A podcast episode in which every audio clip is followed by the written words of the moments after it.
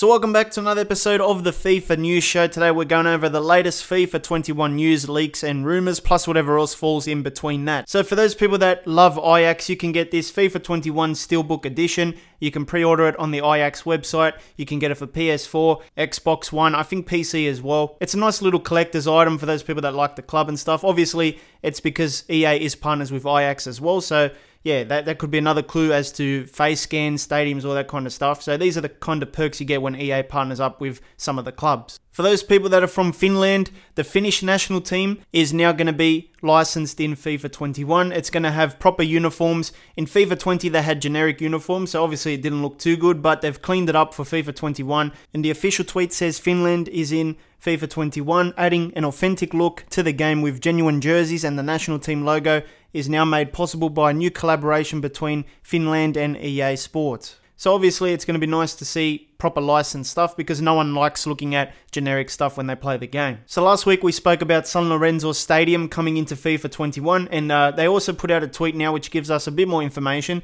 They said San Lorenzo comes to FIFA 21, official license, exclusive cover, special content for Cyclone fans and many more news to come. Welcome EA Sports Football to the great Barca family. So yeah, official license, exclusive cover. Hopefully that does mean maybe stadium like they mentioned last week, probably does and maybe some face scans will come with that as well. So it looks like from the 10th of September, we're going to be getting some FIFA 21 ratings. Now, this will probably be across a couple of days. You know EA likes to break it down from top 100. Career Mode Stars puts out a tweet that said, confirmed the 10th of September will be the FIFA 21 ratings reveal. So it's not long to go now until we start seeing some proper ratings for the game. EA usually does this every year. So I found some news on Palmeiras.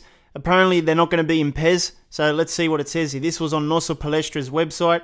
It says Palmeiras in FIFA, why the club didn't close with Konami. One of the main news in the gaming world last week was the confirmation of Palmeiras out of the next version of PES 21 season update, which in fact they will have a generic name Sao Paulo Barafunda V. According to Danilo from UOL, one of the reasons for Palmeiras not to close the partnership with Konami, the company that makes PES, is because it does not want to have an exclusive contract with the producer. Closing with Konami for three years is a risk of losing market share among video game fans, Palmeiras wants to have its brand, symbol, uniform, sponsors, and players' names also in FIFA, the title of EA. EA is negotiating with Palmeiras Palmeiras also has negotiations with Konami, but in the club's view, the Japanese company's monopoly is not beneficial.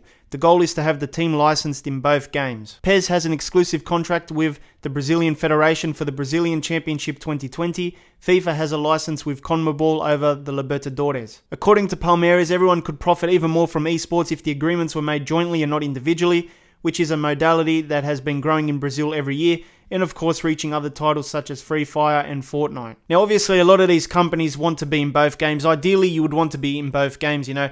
PES is not too bad in terms of promotion, but obviously EA's game is bigger. But in the Brazilian league or region, PES does invest more compared to FIFA. That is because obviously the licensing is a little bit of a mess in the Brazilian region. And obviously these clubs, you know, don't want to be tied down for three years because the monopoly is not good either. They want to be in both games and get promoted in both areas. So whoever plays whatever game will see the club's branding, the names, and all that. No one likes looking at generic stuff. Now, the current situation with Palmeiras in the game is that they're a part of the Copa Libertadores DLC, so you can get the official name there. But once you go outside of that in normal kickoff mode, you won't see any of the licensed parts. Now, obviously, the players are pretty fake. You've got Fredinho up front, which is probably the most real generic name you can get for a Brazilian. But anyway, I'll definitely uh, keep an eye on this story and I'll update you guys in the future if anything changes. This week there was an extension to the partnership between EA and Lokomotiv Moscow. Now, Moscow is in the game at the moment, but this agreement will be extended by another couple of years.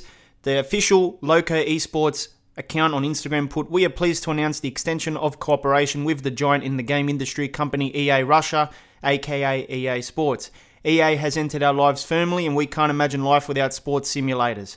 We hope the next two, four years, our club and our cyber team will be waiting for sports and commercial success. Now, obviously, this is translated, but what you need to know is this is going to be a two year extension, so they'll be in the game like they are in FIFA 20 up until probably FIFA 22. So, we have a new FIFA 20 squad update to take a look at. This one is for the 2nd of September, and uh, we've got some added players here. The highest player in terms of potential was Tuminello. This guy is playing for Pescara. We've got a guy from West Brom called Saul, uh, one guy from Monaco as well, Milot, and uh, a few other guys there. In the remove section, you've got Gareth Barry right there. I'm sure a few of you guys remember him. We've got a guy from Monaco here, guy from Western Sydney Wanderers, and a few other guys there. Nothing too exciting, I guess. And in the updated section, we've got a potential downgrade for Leo Baptistao. We've got another potential downgrade there, some potential downgrades for the other guys as well. That's pretty much your squad update. This week, EA FIFA Direct provided some news on server release notes. Now, this is a little bit different to patch notes and stuff. It's basically more about their servers. They said the latest version of the server notes are now available. This is a summary of the changes that have been made and the issues that have been addressed via server releases between July 1st and August 17th. This covers multiple versions of FIFA 20, including the PS4, Xbox One, PC, and Nintendo Switch, as well as the FUT Web and companion apps. When changes only apply to individual titles, it will be made clear in the notes below. Address the following issues for PS4, Xbox One, and PC. Players were unable to send EA Sports FC gifts to friends resolve the kit clash occurring when you use the Man City Retro kit. In rare instances, a quick sold untradeable item would give the player FUT coins. Resolved an issue where certain clothing items couldn't be saved to an avatar in Volta. Addressed the following issue for the FUT companion app. Player items listed as rewards in objectives were displaying incorrect skill move and weak foot ratings. In some instances, a bid on a player item would incorrectly display a notification about the bid status.